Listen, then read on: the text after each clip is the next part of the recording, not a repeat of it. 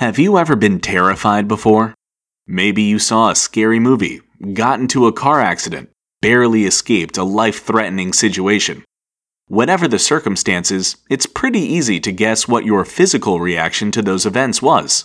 Increased heart rate, faster breathing, sweating, all of those are physical effects of a human being's acute stress response, better known as your fight or flight response. Fight or flight is the catch all term to describe the physiological reaction humans have to a life or death situation. It's a leftover from our caveman ancestors who needed to make a quick decision when faced with a predator to either run or stand and fight.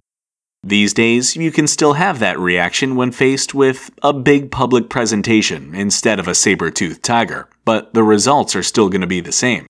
Your nervous system sends a signal, along with a hefty dose of adrenaline, throughout your body, telling everyone it needs all hands on deck.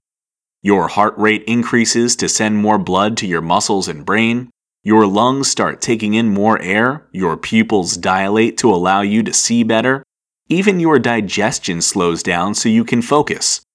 In the meantime, upwards of 30 different types of hormones are racing through your bloodstream passing messages to and from your hypothalamus, pituitary gland, and adrenal cortex, all to better allow you to live another day, or to nail that big presentation.